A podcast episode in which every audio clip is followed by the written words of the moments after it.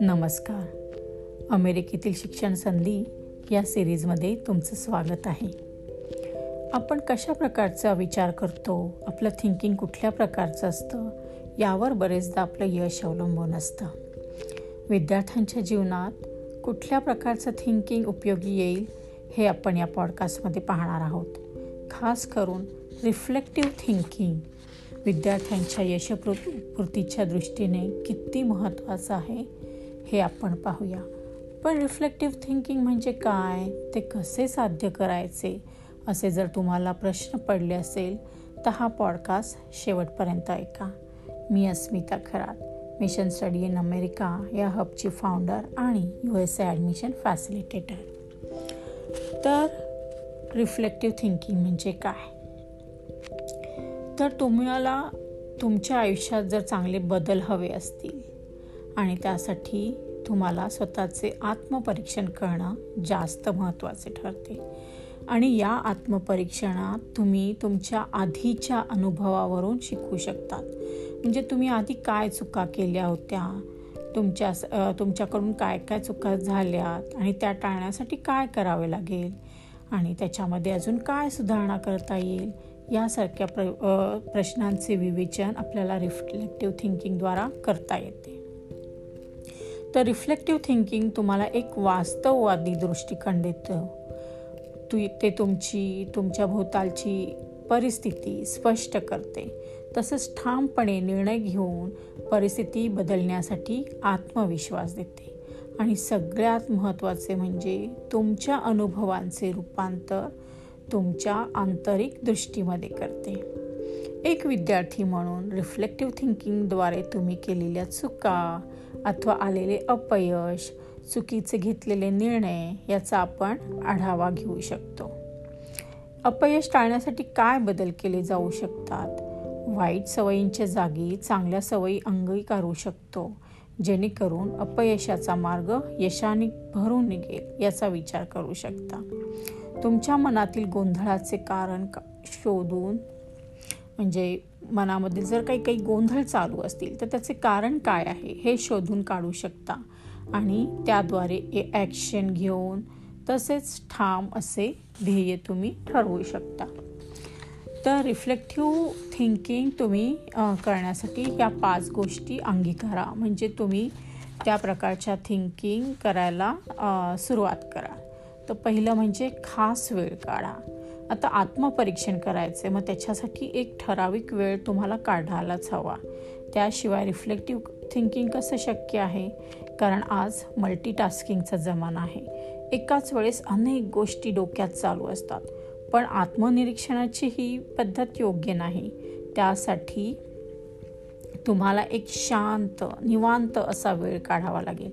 मग तो एखादा तास दिवसातून असेल किंवा आठवडा किंवा महिनाभरातून एखादी ठराविक वेळ असेल आणि असा शांत वेळ काढून तुम्हाला तुमच्या सर्व गोष्टींचा आढावा घ्यायचा आहे. आणि रिफ्लेक्टिव्ह थिंकिंगसाठी दुसरी गोष्ट म्हणजे डिस्ट्रॅक्शन टाळायचं. तर जेव्हा तुम्ही आत्मनिरीक्षण करायला बसाल तेव्हा पूर्णपणे डिस्ट्रॅक्शन फ्री अशा वातावरणात बसा जिथे तुम्हाला कोणीही डिस्टर्ब करणार नाही.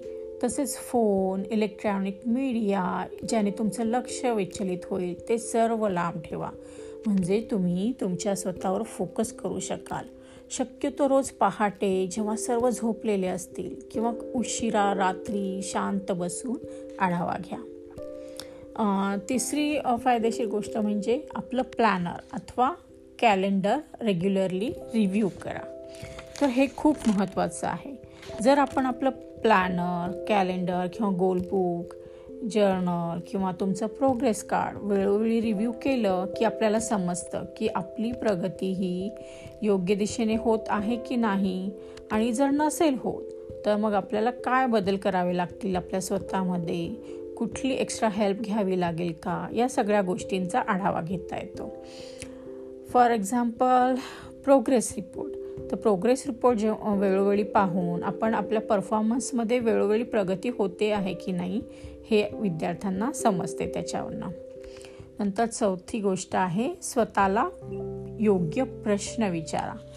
तर प्रश्न काय करतात? तर प्रश्न मनामध्ये विचारांना चालना देतात. यासाठी जेव्हाही तुम्ही आत्मपरीक्षण करायला बसाल तेव्हा स्वतःला प्रश्न विचारा. यातून तुम्हाला अनेक इन्साइट्स मिळतील. एखाद्या परिस्थितीमागील कारण जाणून घेण्यासाठी का कसे कशामुळे काय करता येईल अशासारखे अनेक प्रश्न त्या परिस्थितीचे उकलन करून देईल. तुम्हाला सोल्युशन मिळवून देईल आणि त्याकडे बघण्याचा योग्य असा दृष्टिकोनही देईल. आता याच्यासाठी आपण एक उदाहरण पाहूया. तर विद्यार्थ्यांना हवे तसे यश जर मिळत नसेल तर त्यास मागे काय कारण मीमांसा आहे हे जाणून घेता येईल. तर काय बदल अभ्यास पद्धतीमध्ये किंवा वेळो वेळेच्या गुंतवणूक करता येईल याचा आपल्याला अंदाज येतो. आणि त्याचप्रमाणे आपल्या स्टडी प्लॅनमध्ये बदल करून प्रगतीपथावर पुन्हा जाता येईल.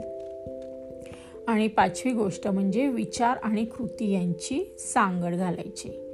तर आत्मनिरीक्षण करताना जे विचार तुमच्या मनामध्ये निर्माण झाले अथवा जी सोल्युशन तुम्हाला मिळाली त्यावर त्वरित ॲक्शन घेतली पाहिजे. अन्यथा ते विचार तिथेच विरून जाण्याची शक्यता असते.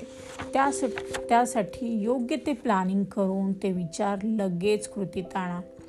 उदाहरणार्थ विद्यार्थ्याला समजेल की मला अजून जास्त वेळ बसून अभ्यास करायची गरज आहे. तर त्याप्रमाणे तो रोजच्या रोज स्टडी आवर्समध्ये थोडासा वाढ करेल आणि अंमलात आणायचा प्रयत्न करेल. जास्त वेळ तुम्ही इन्व्हेस्ट केला तर अर्थातच त्याचा रिझल्ट तुमच्या मनाप्रमाणेच येईल आणि तुम्हाला हवं ते यश मिळेल. तर अशा तऱ्हेने रिफ्लेक्टिव्ह थिंकिंग तुमच्या मनात डोकावून तुम्हाला विचार प्रवृत्त करते आणि तुमच्या ध्येयप्राप्तीच्या दृष्टीने एक पाऊल पुढे उचलते. तुमचे ध्येय ठरवण्यासाठी तर हे अत्यंत पॉवरफुल असे टूल आहे. यासाठी रिफ्लेक्टिव्ह थिंकिंग विचारांमध्ये बिंवा आणि आपले ध्येय निश्चित करा. तर हा पॉडकास्ट तुम्हाला आवडला असेल तर अभिप्राय द्या. तर भेटूया पुढच्या भागात. थँक्यू